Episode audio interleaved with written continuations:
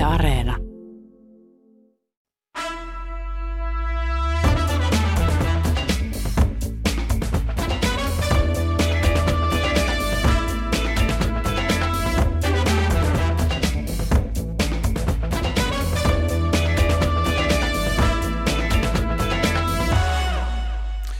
Yle Radio 1 jatkaa nyt Kulttuuri Ykkösen perjantai-studiolla. Minä Jakke Holvas juonan tämän keskustelun ajankohtaisista aiheista ja vakiovieraat ovat oikeushammaslääkäri Helena Ranta, esseisti ja äidinkielen lehtori Silvia Hossein ja yrittäjä Sami Kuusela. Tervetuloa kaikille. Kiitos. Kiitti. Aloitusaiheeni liittyy kas kummaa Ukrainan sotaan. Facebook, YouTube, TikTok ja muut sosiaalisen median palvelut rajoittavat Euroopassa ihmisten pääsyä Venäjän hallinnon kanaville – Russian Today, eli tämä RT ja Sputnik, niiden verkkosivuja ja ohjelmia rajoitetaan Euroopassa. Eli käytännössä siis uutisiksi tai tiedoksi puettu venäläinen sotapropaganda ei pääse ihmisten silmille. No miten merkittävä muutos teidän mielestä tämä on, kun Venäjän kokoisesta maasta ei kunnolla pääse ulos heidän johtonsa haluamaa tietoa? No miten tota, mutta siis toi suuntahan ei ole silleen niin merkittävä, että se tulisi sieltä – meille, koska mehän nähdään, koska meillä on niinku tämä totuudellisempi tiedonvälitys, tämä länsimaisuus tällä hetkellä olemassa. Niin että jos, jos me nyt katsottaisiin, niin mehän katsottaisiin jotain RTn niin kuin erikoisoperaatio, läppää, jossa ollaan vaan siellä itäisessä Ukrainassa vähän puuhastelemassa ja ihmiset tulee kukkien kanssa vastaan. Me katsottaisiin sitä niin kuin sellaisena niin kuin erittäin niin kuin traagisena ja absurdina, ehkä vähän jopa humoristisena. Mutta sitten toinen suunta, että kuinka sitten kun Venäjä eristää itsensä internetissä silleen, mikä saattaa tapahtua, nehän on sitä jo treenannut 2019, että ne irrottaa itsensä internetistä. Se on tärkeää se, että näkeekö ne sitä muuta sieltä somesta. To, toi on niinku mun mielestä, tuolla to, to, ei ole niinku niin suurta merkitystä. Eli tässä somejätit vähän niin kuin bluffaa tekevänsä jotain suurta myötätuntoa Ukrainaa kohtaan? No kaikki bluffaa tällä hetkellä. Jo, nyt on pyydetty Borskeiton reseptejä niin kuin pois reseptipalveluista, vaikka se on Ukraina kansallisruoka. Siis, niin kuin, että ihmiset, siis sille, että valko-venäläisiä ei saa kohta enää baarista. Niin kuin mm. sillä olisi mitään merkitystä sen Putinin sotaretken kanssa. No mä mietin tota niin kuin siltä kannalta, että, että joo, ei sillä välttämättä ole ehkä tämän, tämän niin kuin nimenomaisen konfliktin tai, tai sodan tai, tai Venäjän tilanteen tai minkä, minkään kannalta niin hirveän suurta merkitystä, mutta kyllä mä pidän sitä sinänsä myönteisenä askelena, että, että somejätit nyt pyrkivät ottamaan jonkinlaista vastuuta disinformaation leviämisestä tai itse asiassa lakkaavat levittämästä sitä, mitä he ovat aikaisemmin tehneet ja joissain maissa todella kohtalokkain seurauksin, koska on paljon sellaisia valtioita, joiden alueella olevat ihmiset, niin kuin, että suuri osa vaikka saa uutisinformaationsa Facebookista esimerkiksi, no yhdysvaltalaisistakin varmaan puolet. Mm niin, tota, niin se, että, että, että nämä alustat näkee tai jonkinlaista niin kuin vastuuta näkee siinä, että minkälainen tieto siellä saa levitä ja että se esimerkiksi vaikka jokin niin kuin, jotain kansanryhmää niin kuin vastaan hyökkäävä propaganda ei saisi levitä, niin musta se on tavallaan kokonaiskuvassa hyvin myönteinen askel. Niin kyllä mäkin näen sitä no periaatteessa ehkä myönteisenä myönteisenä askeleena, mutta minusta se nostaa niin kuin esiin myöskin sen suuren ongelman, että miten on mahdollista, että venäläiset, siis tavallinen venäläinen kaduntallaaja, niin miten, hän, miten, miten hän niin kuin tavallaan, mistä hän löytää totuuden tai, tai oikeaa informaatiota? Ei, tämähän on kuitenkin tämä koko, koko sotaretki, tämä konflikti, niin, niin en mä tiedä kuinka laajasti tavallinen venäläinen sitä sitten loppujen lopuksi, jos hän saisi oikeaa tietoa, kannattaisi edes mm. ollenkaan. Tai olisi mm. sen, sen niin kuin tavallaan puolella. Et musta tämä nostaa esiin sen ongelman. Ja juuri nimenomaan se, niin kuin sä Sami sanoit, että, että se on se toinen, toisinpäin myöskin tämä mm. liikenne. Venäjällähän suosituin sosiaalisen median verkosto on tämä VK, eli aikaisempi V-kontakte, joka on siis niin kuin, vähän niin kuin Facebook. Ja tota, sehän on sitten silleen tiukemmin sen valtion kontrollin alainen. En, en tunne niin hyvin, en ole v, v, VK jäsen. Varmaan olisi ihan järkevä sinnekin mennä ymmärtääkseen maailmaa. Mutta kyllä se, kyllä se tota, ja siis kyllähän nämä kaikki tällaiset pakotteet ja muut, niin kyllähän tässä nyt on ei me oikein muuten voida tapella kuin silleen, että me tehdään siitä, että kaikki kiva kielletään niin kauan kuin siellä on tota, julmuri johdossa mm. ja tehdään julmia asioita. Että kyllä mä ymmärrän ihan täysin, että minkä takia suljetaan pois urheilijat. Totta kai se on heille henkilökohtainen tragedia, kun ne on koko elämänsä treenannut vaikka jotain lajia ja yhtäkkiä nyt esimerkiksi oli paraolympialaiset, niin sitten ne ei pääse sinne, mm. Sinne nämä, niin kuin nämä urheilijat ei pääse ollenkaan urheilemaan sitä, mitä ne on treenannut niin kuin vuosikausia sitä. Mutta Joo. se viedään nyt, viedään nyt kaikki kiva pois.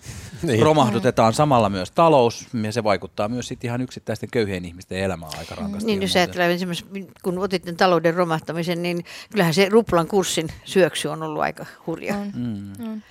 Mutta tuohon mitä Helena, Helena sanoi, joka on tavallaan tämän ongelman toinen ääripää, eli se, että Venäjällä ei ole vapaata journalismia eikä siellä ole sananvapautta.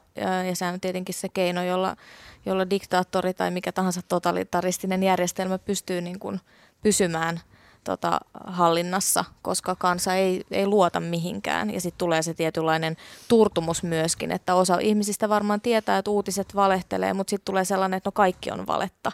Että ei, ei, niin kuin, ei kiinnosta. Että tämä näkyy, mä huomaan esimerkiksi jossain omissa, omissa niin kuin tuttavissa Iranissa sellaiset, että, eihän seuraa uutisia. Kun ei voi mihinkään luottaa, niin ihan sama tavalla, että lukeeko vai eikö. Sitten on myös täydellinen tietämättömyys myös niin kuin oman maan ja muidenkin maiden asioista, että, että se on hirveän huolestuttavaa, mutta eihän sitä pysty millään muulla, muulla niin kuin ratkaisemaan kuin jotenkin se, että saataisiin sellainen vapaa tiedon, tiedon välitys ja, ja sananvapaus näihin maihin, mutta se on helpommin sanottu kuin tehty.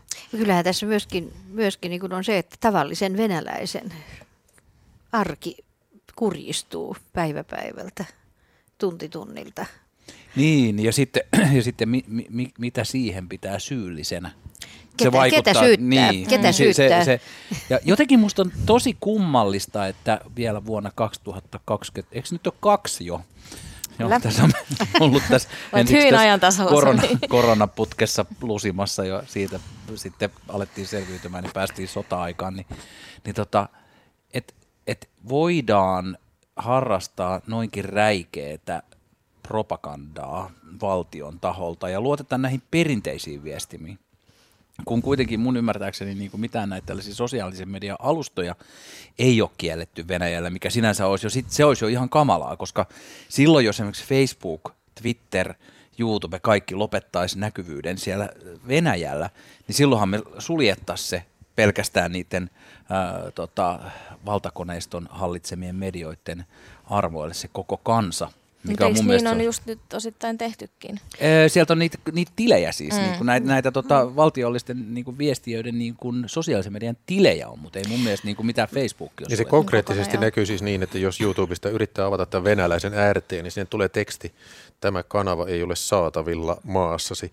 Tuli vaan mieleen se, että jos aiemmin joku somejätti olisi rajoittanut jotain, niin sitä olisi haukuttu sensuurista ja monopoliaseman väärinkäytöstä ja se olisi viety jonnekin EUn tuomioistuimeen. Että onhan tämä siinä mielessä kuitenkin muutos. Muistatko, että Trump, mitä kävi Trumpille? No.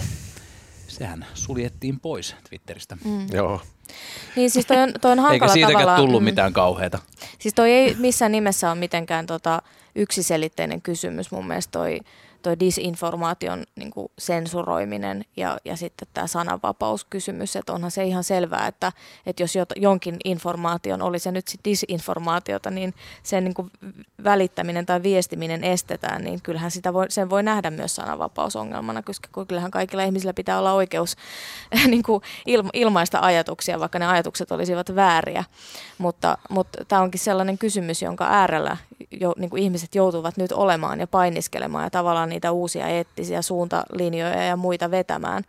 Joo. koska tavallaan vanhat säännöt ei enää päde. Et me ei voida enää sanoa, että kaiken tiedon pitää saada levitä vapaasti, koska me tiedetään, mikä valta noilla algoritmeilla esimerkiksi on ja miten ne ohjaa ihmisten ajattelua ja käsitystä ja voi pahimmillaan johtaa ihan hirvittävään väkivaltaan. Niinpä. Tässä muuten se, mitä Helena Ranta sanoi tästä, että miten on mahdollista, että venäläiset uskovat sitä, niin tässä Ylen aamu TV jälkidigikeskustelussa tämmöinen kuin Kristiina Forsgård sanoi, Sami varmaan tuntee hänet, kun on siinä ohjelmassa, niin sanoi tällä tavalla musta hyvin, että heti kun tulee pelkoja ja voimakkaita tunteita nettiinformaatiosta, niin pitää kysyä, miten minuun yritetään vaikuttaa ja kuka minuun yrittää vaikuttaa.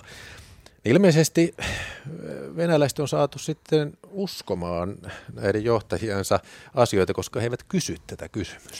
Siellä on systemaattisesti jo vuosien ajan suljettu, suljettu no, käytetään sanaa toisin ajattelijoiden mm. tai, tai totuuden puhujien suita, ihan, ihan siis lakkauttamalla semmoisia kansalaisjärjestöjä tai julistamalla heidät ulkomaisiksi mm. agenteiksi ja, ja, ja tuota, määräämällä sitten ja ratsaamalla näitä toimistoja. Mä ajattelen esimerkiksi Memorialin kohtelua, joka kuitenkin oli, oli sekä kansainvälisesti että myöskin varmasti ymmärtääkseni myöskin Venäjällä arvostettu kansalaisjärjestö. Mm.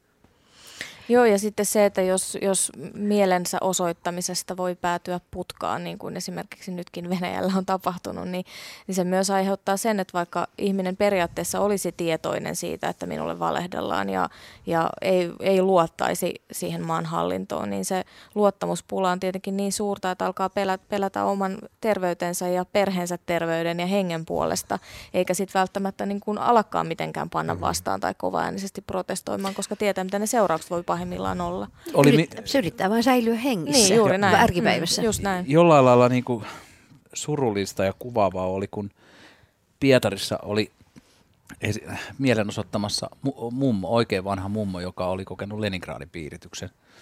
Siellä oli plakaatit, joissa se sitten tätä, niin, tätä sotaa vastusti. Mm. Niin tämä mummo raahattiin sinne mm. niin kuin näiden mellakkapoliisien Joo. toimesta sinne. Jep, vaarallinen ihminen. On mm. hirveä Irvo, Se on irvoka, irvoka, se on, irvoka todella.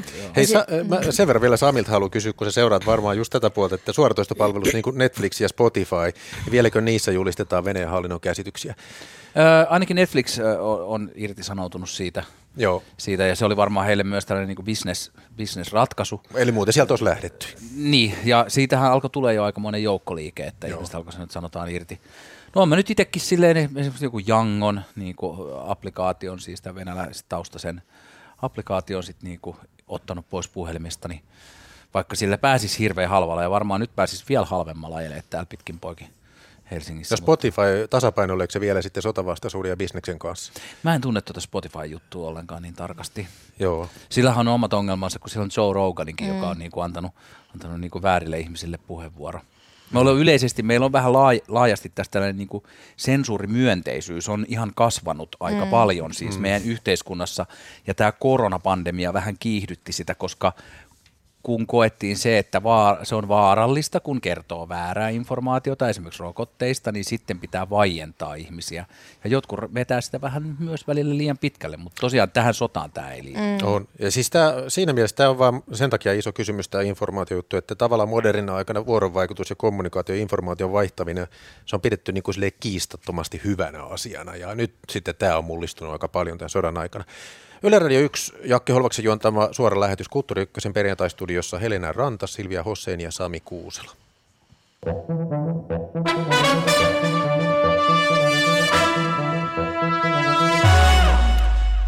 Sami Kuusela, mistä keskustellaan? No voitaisiko puhua tästä tietystä sodasta, hmm. koska olisiko semmoinen aihe. Mutta yksi henkilö sieltä. Joo, henkilöstä. Äh, presidentti Vlodomur ehkä sanotaan näin, Zeles, Zeles, Zelenski, josta on tullut sitten tällainen niin kuin, jotenkin mä, mä oon niin katsonut sitä ja tämä on musta ollut mielenkiintoista, kun me ollaan eletty tällaisessa niin kuin toisaalta ja toisaalta maailmassa ja kaikesta voi aina sanoa, että no eihän se ole ja sitten sanotaan, että on se toisaalta ja kuka ei oikein ja mit, mistä ei oikein saa kiinni. Ja me ollaan niin kuin kadotettu sankarit. Me, meillä ei ole ollut sellaisia sankarihahmoja kuin joskus ehkä on ollut – ja nyt meillä on tullut uusi sankarihahmo, joka on just tämä Zelenski, joka on muodostunut sellaisen niin pyhimyksen kaltaiseksi hahmoksi, joka johtaa äh, sieltä ka, äh, tota, kotimaansa pääkaupungin kaduilta joukkoja taisteluun äh, pahaa valloittajaa vastaan. On valtavan taitava myös median käsittelijänä, voittaa tietysti informaatiosodassa Putinin niin kuin satanolla, kun jos laitetaan vaikka kaksi, kaksi kuvaa, jota aika kuvaavasti on pyörinyt aika paljon internetissä, jossa toisessa on Putinin niin kuin 400 metrin pöy, niin kuin pöydän ääressä ja siellä toisessa päässä on jotain sellaisia ahdistuneen näköisiä ukkoja.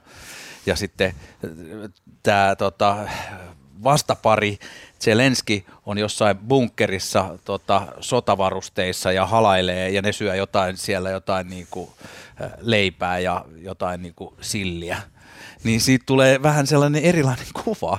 Ja se on täydellisen, vo- ja se on meille jotenkin erikoisen, erikoisen puhdas sankari tällä hetkellä. Niin tota,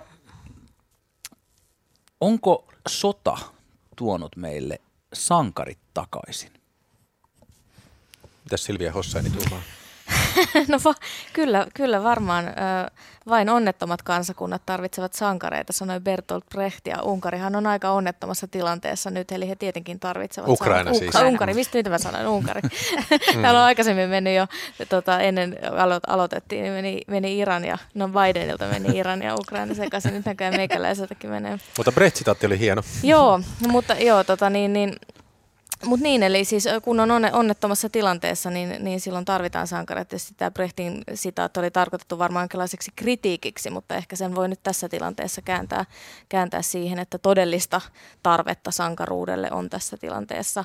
Mutta kyllähän siinä sankariksi julistamisessa on aina tietynlaisia riskejä, koska kaikki ihmiset, sankaritkin ovat vain ihmisiä ja heissä on vajavaisuutensa ja heikkoutensa, mutta ehkä nyt tällaisessa tilanteessa, kun eletään tämän sodan alkuvaihetta, niin sitä ei tarvitse ajatella, vaan voi ajatella, että jos on yksi ihminen, joka onnistuu luomaan sit jonkinlaista luottamusta ja, ja tota, toivoa kansaan, niin sitä ehdottomasti tarvitaan.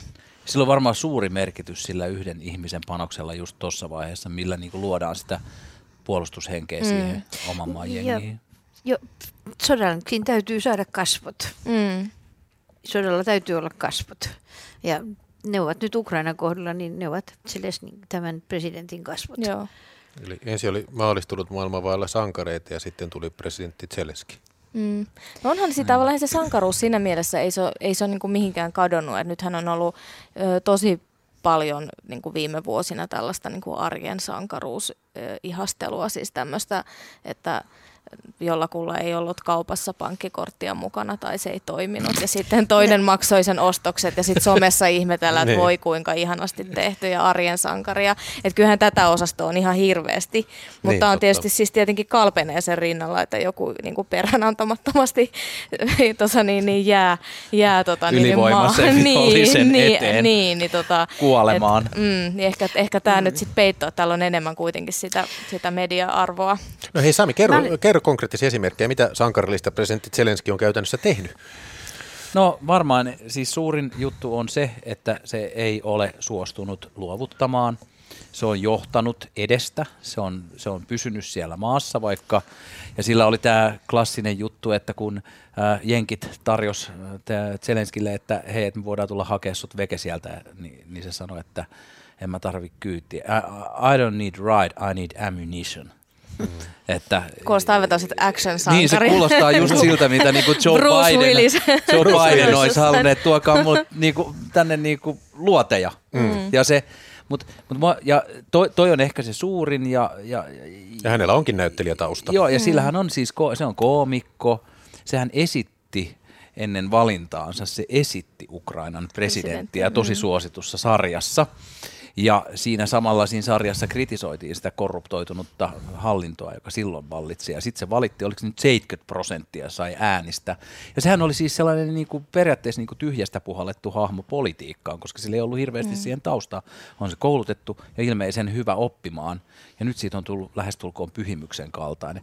Mutta onko susta Helena, niin, te, niin kuin, vo, kun, miten sä katot sitä niin kuin sotasankaria? Onko sellaista edes olemassa? Kun sä oot kuitenkin, sä oot kuitenkin siellä, sä, sä tunnet meistä sitä sotaa. No, Mä ajattelin puhua tai ottaa tässä esille sen, että siis sankari tai ei, niin, niin mä olen pelännyt koko ajan, että, että hänet tapetaan. Ja hän on nyt viikon aikana selvinnyt kolmesta murhayrityksestä. Oho. Niistä ei kovin paljon puhuta. On vai? On. Missä tollanen oli? Mm. Sä oot saanut vaan jostain sun salaisia reittejä, tietoja. No ei, ei kysymys on siitä, kyllä se, kyllä se mun ymmär- ymmärtääkseni on, on, on ollut ihan julkisuudessakin. Et, mutta et siis äm, sankarius, siihen liittyy hirveän paljon myöskin vaaroja. Ja, ja ne, mä pelkään koko ajan, että ne toteutuvat hänen kohdallaan. Ja, ja jos mä ajattelen niitä sotia tai oikeastaan konflikteja, koska mä tunnen enemmänkin maiden sisäisiä konflikteja, en suinkaan tämmöisiä perinteisiä kahden valtion, valtion tuota, välisiä välisiä. Niin se tekee tästä silleen puhtaamman sodan jotenkin. No sanotaan näin, että se lähen, lähenee enemmänkin tätä perinteistä sotaa, jotka itse asiassa niin 1900-luvullahan, jos ajatellaan koko vuosisataa, niin, niin perinteiset sodat, kahden valtion väliset sodat, joissa tavallaan kun sotajoukkojen mukaan tulo, niin tarkoitti sitä, että molemmin puolin saadaan miestappioita, niin, niin nehän vähitellen väistyvät ja tulivat nämä maiden sisäiset konfliktit, mm. joissa sitten valtio valtio tai valtaa pitävät käänsivät jopa että väkivaltakoneiston omia kansalaisiaan kohtaan. No nyt meillä on sitten tämä, tämä uusi tilanne, jossa, jossa tuota, eh, ensin todetaan Itä-Ukrainan kaksi tämmöistä nukkevaltiota ja sen jälkeen sitten ruvetaan niitä tukemaan. Ja, ja, ja esimerkiksi yksi, mitä mä niin kuin todella seuraan hyvin niin kuin tarkasti on se, että, että mihin perustuvat ne väitteet, että, että siellä on tapahtumassa, että siellä on Itä-Ukrainassa olisi tapahtunut kansanmurha. Joo, se oli Siis kun, kun kansanmurha tai joukkotuhonta, niin kuin mieluummin käytetään tätä sanaa, niin kyllähän se on jotakin aivan muuta kuin se, mitä, mitä me olemme niin kuin tähän asti saaneet kuulla tuolta noista, noista, siis sekä riippumattomista että riippuvaisista e, tietolähteistä. Että minusta se, että, että siinä niin kuin otetaan tämä kans, kansanmurha, se on hirveän tämmöinen niin kuin kansaan menevä sana. Mm. Siellä tapahtuu kansanmurha. Propagandistinen termi. Se on propagandistinen termi ja sen todellisuuspohja on minusta hyvin hatara kyllä. Mä, miet, mä mietin vielä sitä tuosta, kun tartun tuohon noin, että kun pelottaa, että milloin se niin kuin tapetaan, se Zelenski, jos se toivotaan tietysti, että hän selviää silloin se, se, se että sit mä, mä mietin tota ja tällaisena niin kuin herkkiksenä aloin sit pohtimaan sitä, että okei, että okei, silloin vaara tulla tapetuksi, mutta se on yhtä iso ja täysi elämä kuin sillä yhdellä rivisotilaalla. Tai silloin yhtä iso ja täysi elämä kuin sillä yhdellä venäläisellä nuorella pojalla, joka on pakotettu sinne tankkiin, joka tulee sinne tota, Ukrainan maaperälle. Et sille, et se, se, sehän kuolee, niin se, se, jos, se, jos hän kuolee, mitä me ei tietenkään toivota, niin miksi tällaista pitäisi sanoa, niin, tota, niin, niin siitähän tulee marttyyri. Mutta siitä, joka kuolee sinne rintamalle, palaa sinne tankin sisälle, siitä ei tule mitään. Mm. Mietin ihan kuolee. samaa muuten. Tästä näistä Helenan lähteistä, niin sen verran itse tiedän, että The Times-lehti uutisoi, että yli 400 venäläistä palkkasotilasta jahtaa Ukrainan presidentti Zelenski ja sen hallintoa Kiovassa. Mutta on tosiaan sitten ilmeisesti jo neljästä murhayrityksestä selvinnyt. Mutta tämä, että jos sitten hänet murhattaisiin, vaikka tämä on karmi ajatus, niin kuin Sami sanoi, niin minkälaisen maineen hän sitten saisi? No varmaan vielä entistä kirkkaamman todennäköisesti. Mutta sitten tulisi tyhjiö.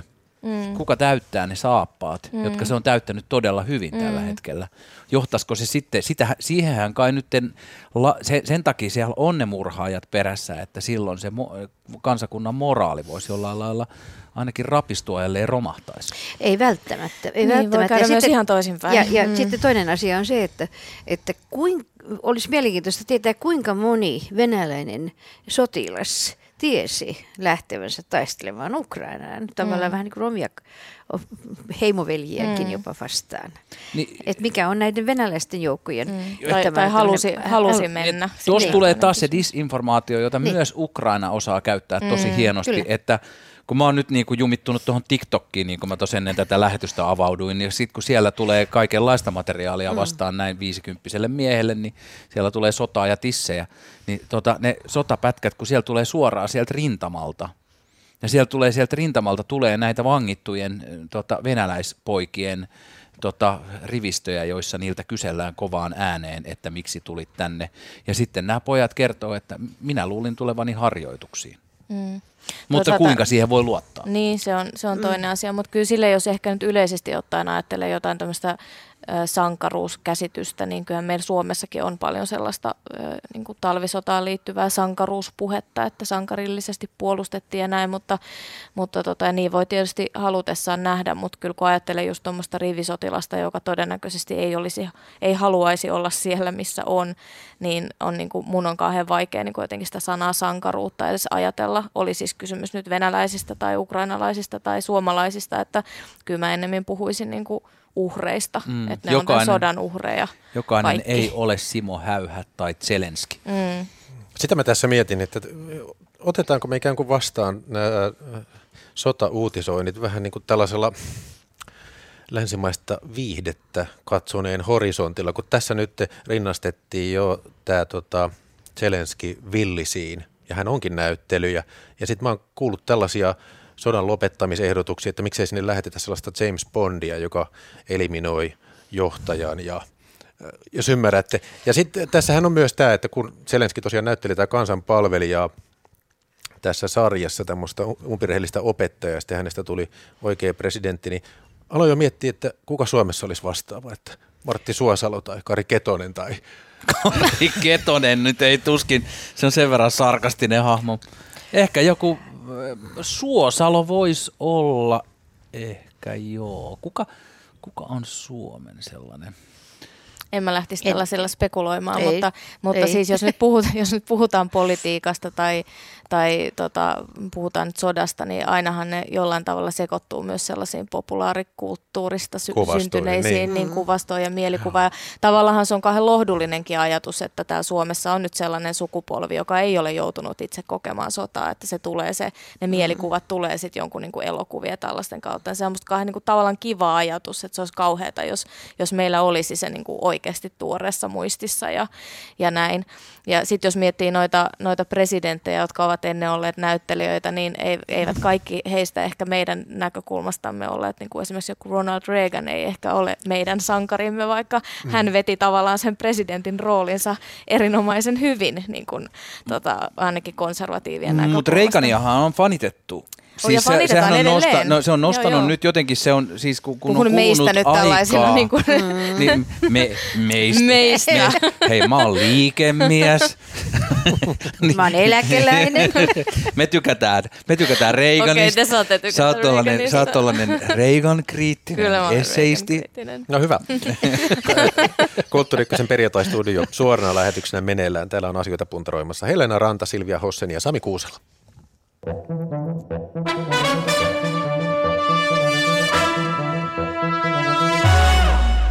Sitten on Silvia Hosseinin keskustelun aiheen vuoro. Mistä puhutaan?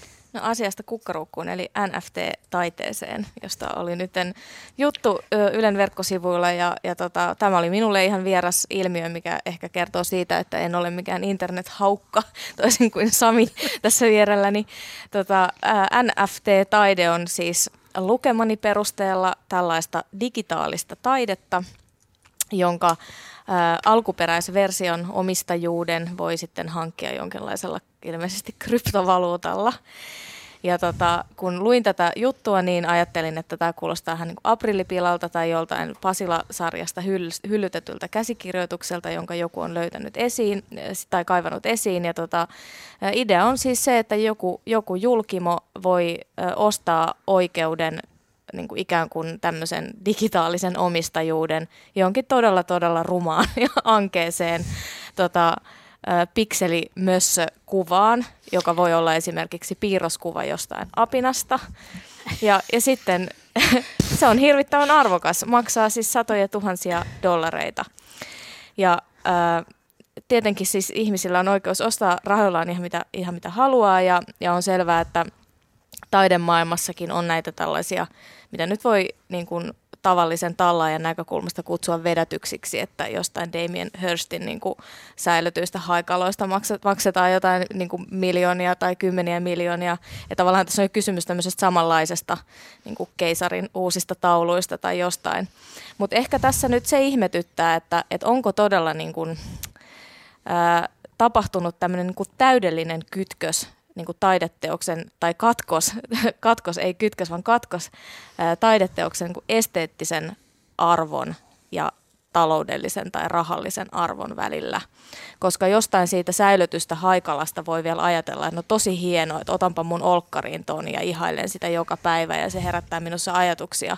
Mutta se, että on jossain netissä joku kuva, niin se ajatus, että mä omistan ton – ja sitten kuitenkin siitä voi ottaa vaikka kuinka monta kopiota ja se kuva voi olla vaikka kaikkien profiilikuvana jossain. Niin sitten mä en niin ymmärrä, että mikä se idis.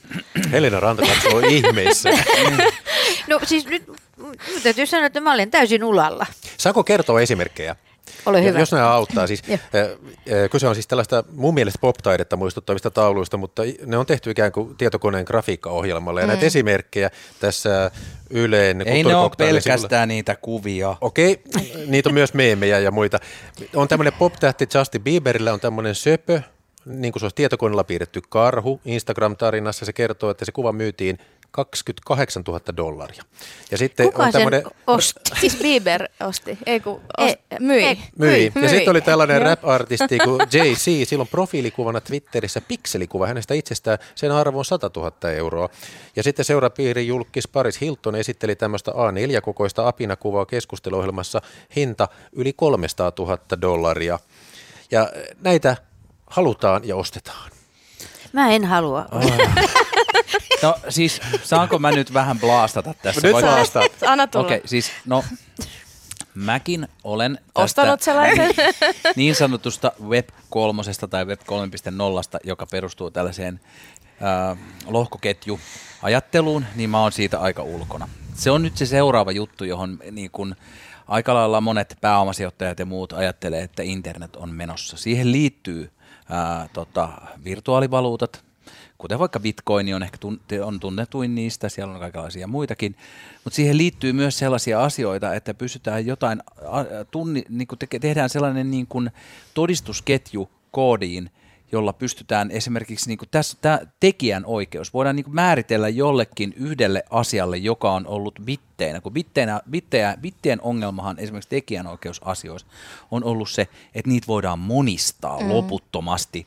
Ja sehän on nyt johtanut sit helposti sit siihen, että, että sen takia alettiin niin kuin selittää, että piratismi on rikos, että et, et varastaisi autoa, et varastaisi, kyllä mä varastaisin auton, jos mä voisin kopioida se ja se jäisi sille edelliselle se sama auto. Mutta nyt tässä on jotenkin Voin- todistetusti Niin, alkuperäiskappale. todistetusti alkuperäisiä, että, että erilaisia digitaalisia asioita, kuten vaikkapa Twitterin perustajan Jack Dorsin ensimmäinen twiitti, joka ö, suojattiin tällä NFT-teknologialla, Joo. niin sen omistusoikeus myytiin melkein kolmella miljoonalla Joo.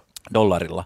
Ja tämä on jotain sellaista, mun on pakko sanoa, mä oon nyt liian boomeri tähän, mä, sen takia mä oon jo vähän vetäytynyt syrjään tästä koko startup-skenestä, koska tämä Web 3.0 vaatii jotenkin liikaa intoilua ja jotain niin kuin tulevaisuuskatsomista. Mä oon, mä oon ne tulevaisuuden kattonut ja, ja that's it, mutta niin kuin, että mut Miten en mä nyt näkyi? ei se nyt, kun, ei, mutta mun mielestä se on, niin kuin, mun mielestä se on niin kuin, Mun mielestä se on sivistymätöntä puhua siitä NFTstä jonain ihme apinakuvina, jotka tehdään jollain kuvan käsittelyohjelmalle jossain internetissä. Että kuinka boomeri voi oikeasti olla? Mutta sä puhut eri asiasta. Sä puhut, nyt, niinku, sä puhut tekijänoikeuksista ja mä puhun taiteen esteettisestä Joo, arvosta. mutta kun sillä voi, ei, kun tämä itse teknologia ei ota siihen. Se on sama kuin, että et sä niinku haukut öljyvärejä, että niillä tehdään, et, tai, tai, sä, sä, tai sä haukut museo, museoita. Tai siis kun se on, se on, väl, siis tää on niinku väline suojata. NFT-taide voi olla mitä tahansa. Joo. Mä oon yrittänyt joskus käydä pyörimässä jossain niinku NFT-taidegallerioissa, jossain niinku maailman met, jossain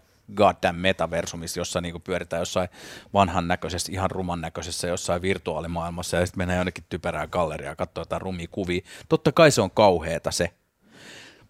Mutta tämän lupaus on siinä, että digitaalinen teos saa alkuperäisleiman.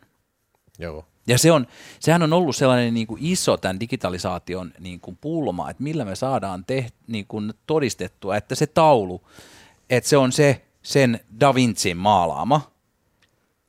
Niin tämä voi olla, että se apina on sen apinata, apinavintsin. Niin kuin, Niin, niin, mutta sä edelleen puhut eri asiasta. Puhut tekijänoikeuksista, jotka on tärkeä no, mutta kun asia. Ei se mutta- NFT, ei se, se, ei se, niinku se öljyväri liity siihen, että mitä sillä maalataan sä tai vo- mitä sitä suojaa. Saanko No, no, mut- tehdä tyhmän kysymyksen? Mm. Kuka Niitä ostaa? kaivataan. Kuka ostaa? Siis, tai, tai mitä semmoisella tekee? Hei, Tällä hetkellä toi on irvokas sellainen keinottelijoiden niin kuin universumi tällä hetkellä, koska se on niin tuore ja siellä niin kuin kaikki halu, hakee niitä pikavoittoja samalla lailla kuin virtuaalivaluutoissa. Yhdellä keräjällä on näitä teoksia 15 000, että tällaisia ihmisiä on. Eikö se ole hämmentävää?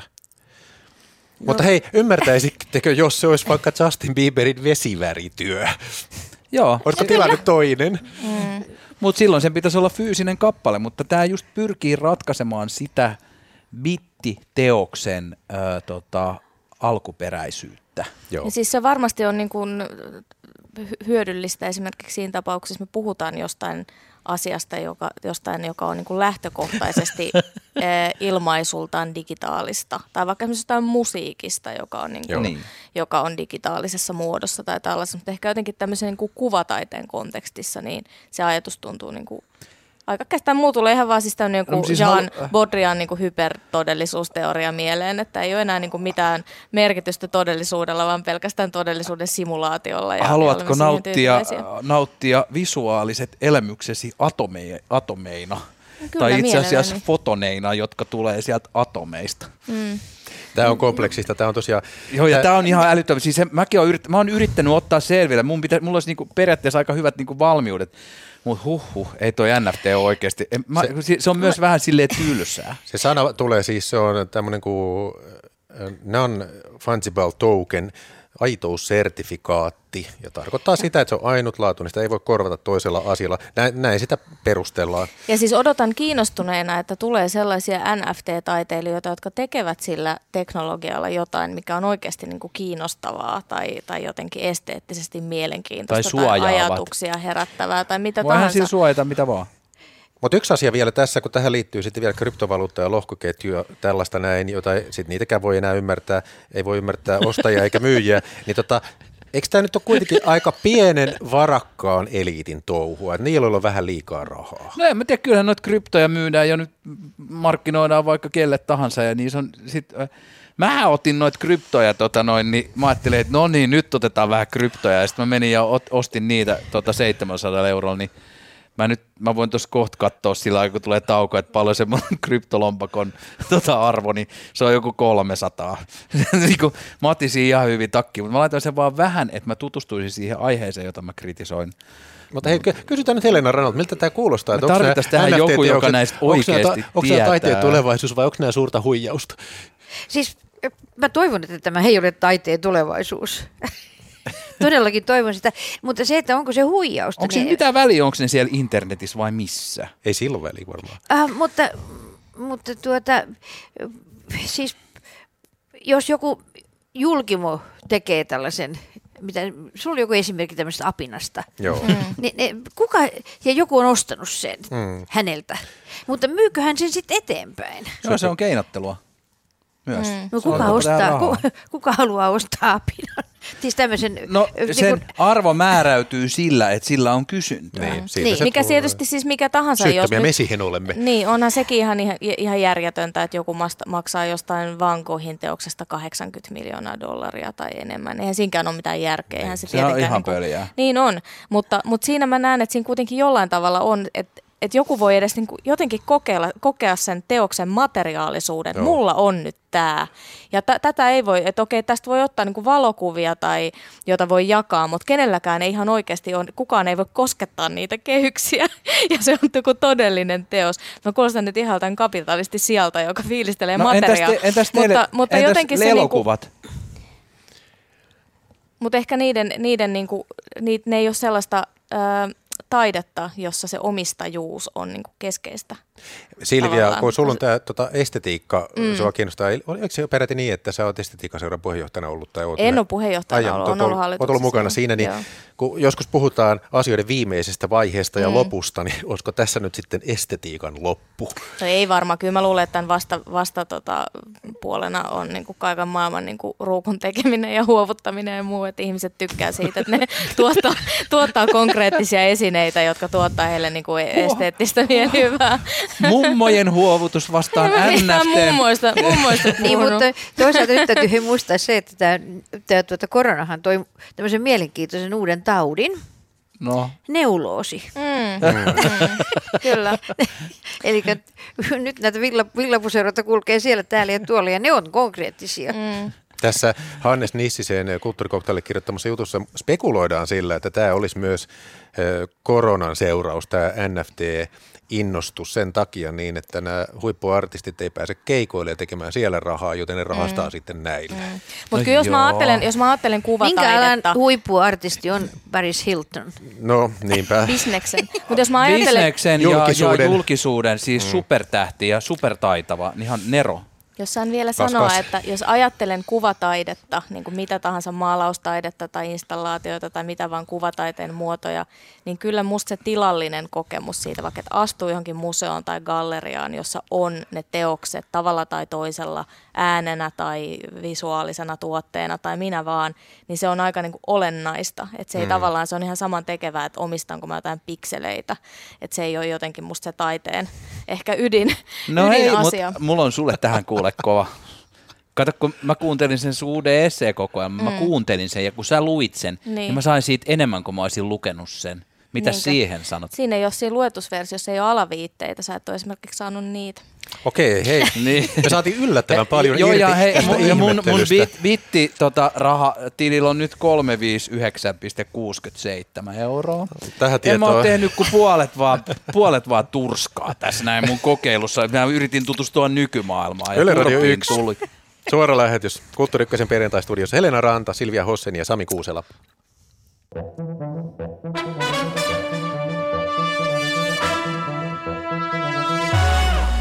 Helena Ranta saa kunnian valita viimeisen keskustelun aiheen. Mikä se No, on? mä kyllä olen viimeiset, viimeiset viikot tai viimeiset kahden parin vi, viime viikon aikana nyt kyllä seurannut tätä Ukrainan tilannetta ja, ja, tuota, ja, ja jo useita vuosia sitten mä tutustuin tällaiseen ukrainalaiseen runoilijaan Vasil Stusin, joka joka siis, me, hän oli syntynyt ennen toista maailmansotaa jo.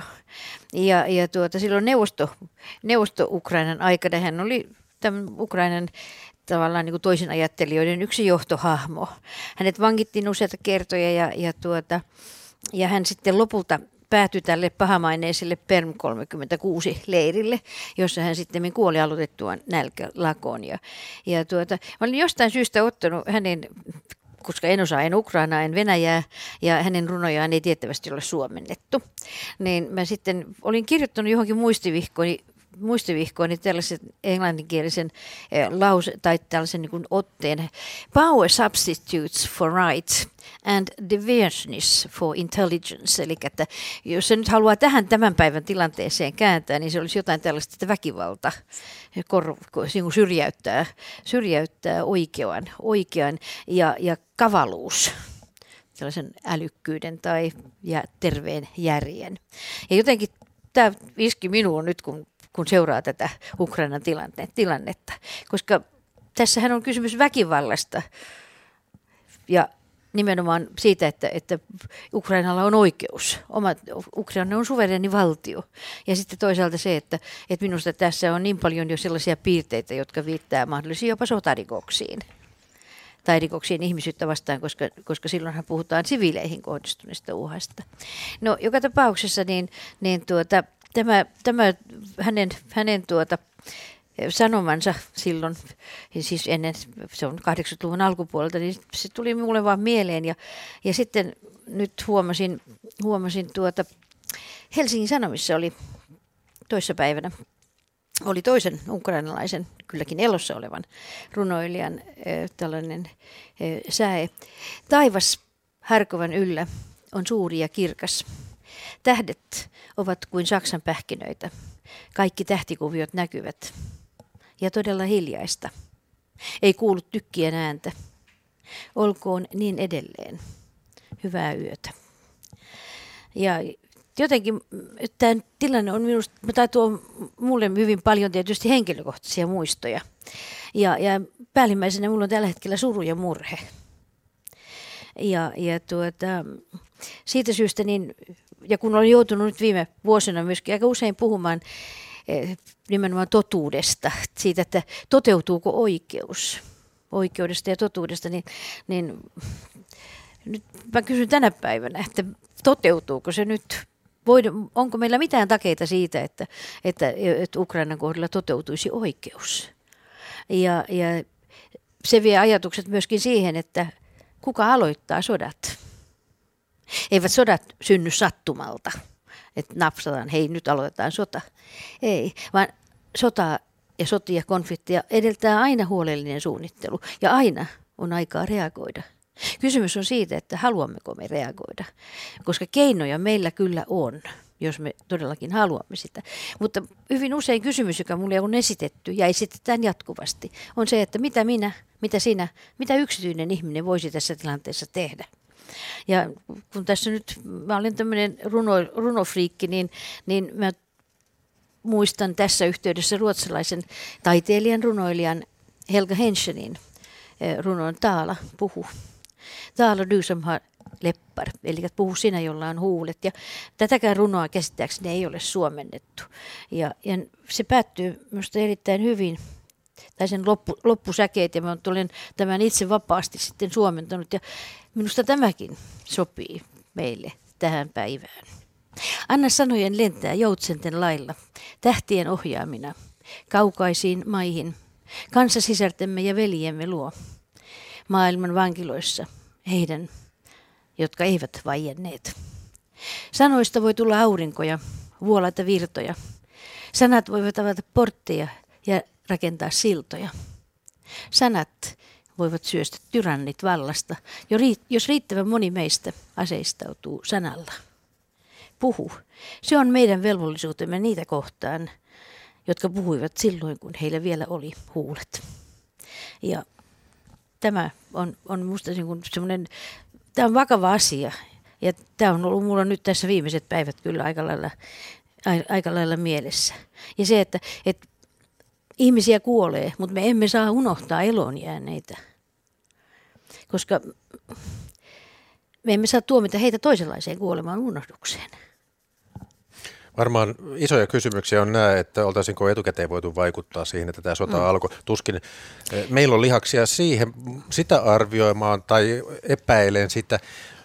Mutta ehkä sen verran mä kysyisin Samilta ja Silvialta, koskettaako teitä tämmöinen kansallistunnetta vahvistava runous, nyt kun on sota? Sehän ei välttämättä sitten muissa yhteyksissä niin, mutta mm. nyt kuullaan tässä tilanteessa. Mun on ehkä pakko sanoa, että tällaisissa sotahetkissä niin tällainen niin kuin pömpöösi tällainen iso puhe ja tällainen, niin se jotenkin tuntuu entistä kornimmalta. Jotenkin tuntuu se, kun aina miettii sitä vaan sitä yhtä ihmistä, jolta viedään vapaus, viedään se sitten niin kuin väkivallalla tai viedään se sitten kiduttamalla tai viedään se sillä, että pakotetaan se rintamalla tai laittamalla se jotenkin uhan alle – kun se, se jotenkin se, mua niinku, eniten on tässä niinku jotenkin ahdistanut, ehkä just kun on itsellä pieni lapsi, niin ne skidit siellä metrotunneleissa. Niin, en oikein tiedä. Siis tavallaan sanathan voi tuoda ihmisille lohtua tai toivoa ja näin. Ja, ja niin kuin, vaikeassa tilanteessa tai ahdistunut, ahdistunut ihminen voi niin kuin tietenkin turvautua millaisiin sanoihin haluaa, mitkä on ne sanat, jotka nyt itselle tuo sitten jonkinlaista toivoa tai, tai niin kuin parempaa oloa. Mutta joo, ehkä mulla on vähän sama kuin Samilla, että joku semmoinen onttouden tunne voi helposti tulla tuollaisesta tollasesta, tota, liian jotenkin ylevästä tai mahtipontisesta viestinnästä. Että se jotenkin se siinä on jonkinlainen ristiriita niin kuin suhteessa just tuommoiseen niin kuin konkreettiseen tilanteeseen, että joku, joku Nalle Kainalossa niin kuin istuu jossain portaikossa, niin se on vähän jotenkin, että sitä yhteyttä ei niin kuin enää taho nähdä siinä. Mm. Nähdä siinä mutta tota, niin, että sitten op, niin opetetaan. Niin, niin mm. siitä tulee vähän sitä didaktista jollain tavalla. Ja ei, mutta siinä on niin kuin, mm. että ne on, ne on koulussa siellä. Mm. Mm. Mulla on ystävä, joka on ollut pitkään Ukraina-projektissa komissiossa, EU-komissiossa. Ja, ja, ja tuota, kyllä esimerkiksi hän on pitänyt yhteyttä kollegoihinsa Kiovassa ja, ja, ja kyllä Kiovassa on yritetty elää normaalia elämää. Mm. Lapset menevät kouluun ja, ja ihmiset menevät töihin, mutta kyllähän se tilanne koko ajan muuttuu vaikeammaksi. Ja nimenomaan